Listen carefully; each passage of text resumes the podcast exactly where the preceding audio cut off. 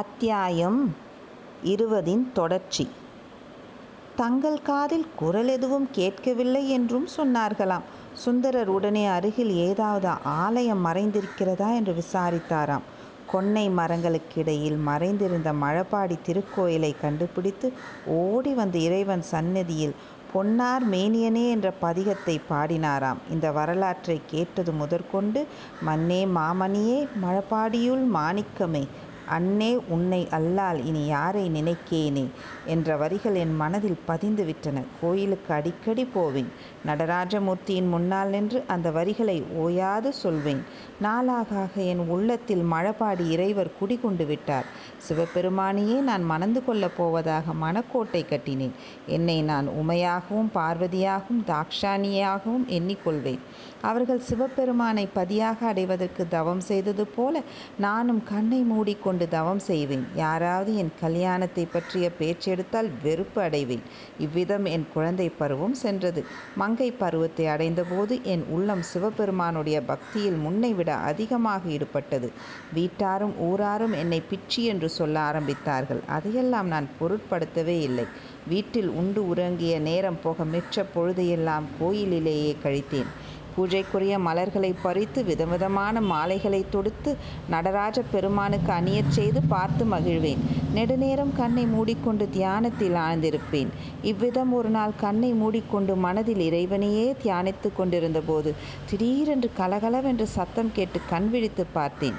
என் எதிரே ஐந்தாறு பேர் நின்று கொண்டிருந்தார்கள். அவர்களில் முன்னால் நின்ற ஒருவர் மீது தான் என் கண்களும் கருத்தும் சென்றன. நான் மனதில் தியானித்து கொண்டிருந்த சிவபெருமான் தாமே தம் பரிவாரங்களுடன் என்னை ஆட்கொள்ள வந்துவிட்டார் என்று எண்ணிக்கொண்டேன். எழுந்து நின்று தலை குனிந்து வணங்கி நின்றேன். என் கண்களிலிருந்து தாரை தாரையாக கண்ணீர் பொழிந்தது.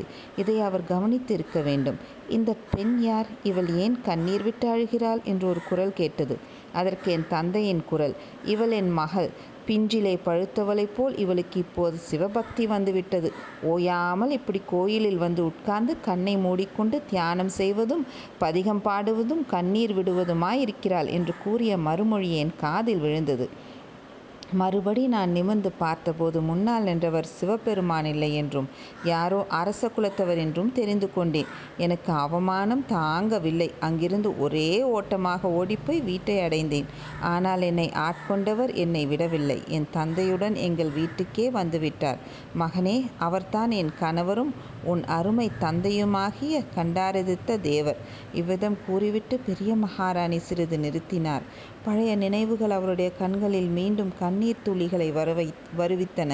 கண்ணை துடைத்து கொண்டு மறுபடியும் கூறினார் பிறகு உன் தந்தையை பற்றிய விவரங்களை தெரிந்து கொண்டேன். அவர் சிறிது காலத்துக்கு முன்பு தான் சோழ நாட்டின் சிம்மாசனத்தில் அமர்ந்தார். அது முதல் பற்பல சிவஸ்தலங்களுக்கு சென்று ஆலய தரிசனம் செய்து வந்தார்.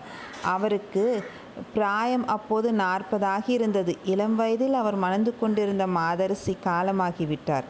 மறுபடி கல்யாணம் செய்து கொள்ளும் எண்ணமே அவருக்கு இருக்கவில்லை. மீண்டும் மனம் புரிந்து கொள்வதில்லை என்று விரதம் கொண்டிருந்தார். ஆனால் அவருடைய புனித உள்ளம் இந்த பேதையை கண்டதனால் சலனமடைந்தது. என் தந்தையின் முன்னிலையில் என் விருப்பத்தை அவர் அவர் கேட்டார். நானோ சிவபெருமானே மனித உருவம் கொண்டு என்னை ஆட்கொள்ள வந்திருப்பதாக எண்ணி பரவசம் கொண்டிருந்தேன். அவரை மணந்து கொள்ள பூர்ண சம்மதம் என்பதை தெரிவித்தேன்.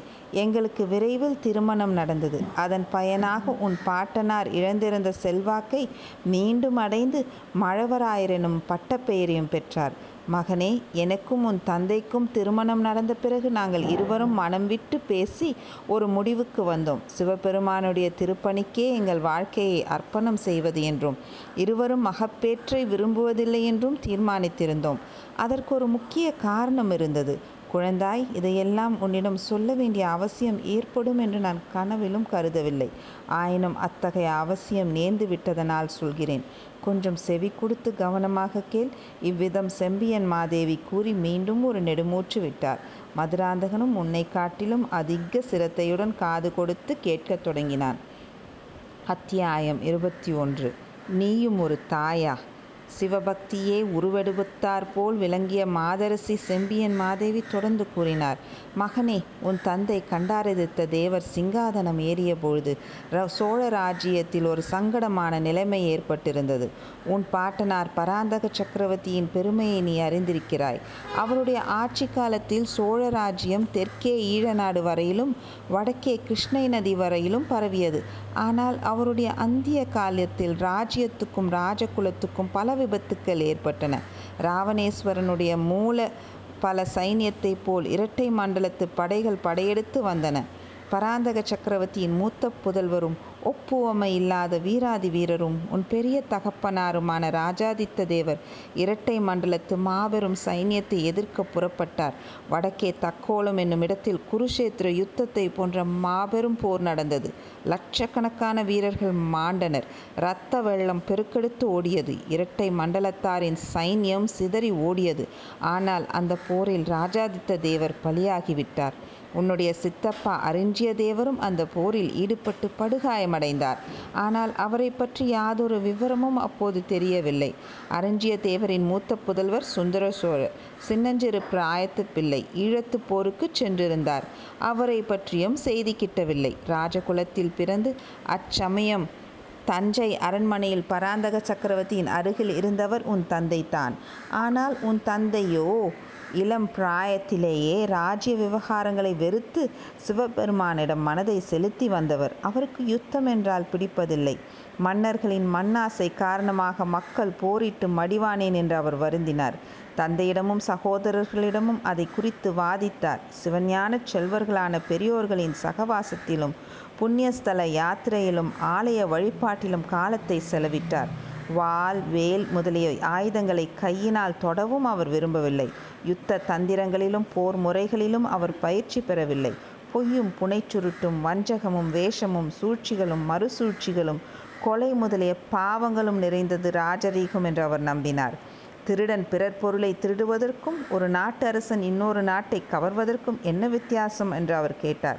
மகனே விதிவசத்தால் அப்படிப்பட்ட கொள்கையுடைய உன் தந்தை இந்தச் சோழ நாட்டின் பாரத்தை வகிக்கும்படியாக நேர்ந்துவிட்டது. பராந்தக சக்கரவர்த்தி ராஜ்யத்துக்கு நேர்ந்த பல விபத்துகளினாலும் ராஜாதித்தரின் மரணத்தினாலும் மனம் நொந்து மரணத்தை எதிர்பார்த்திருக்கும் வேளையில் உன் தந்தையை அழைத்து ராஜ்யபாரத்தை நீதான் ஏற்றுக்கொள்ள வேண்டும் என்றார்.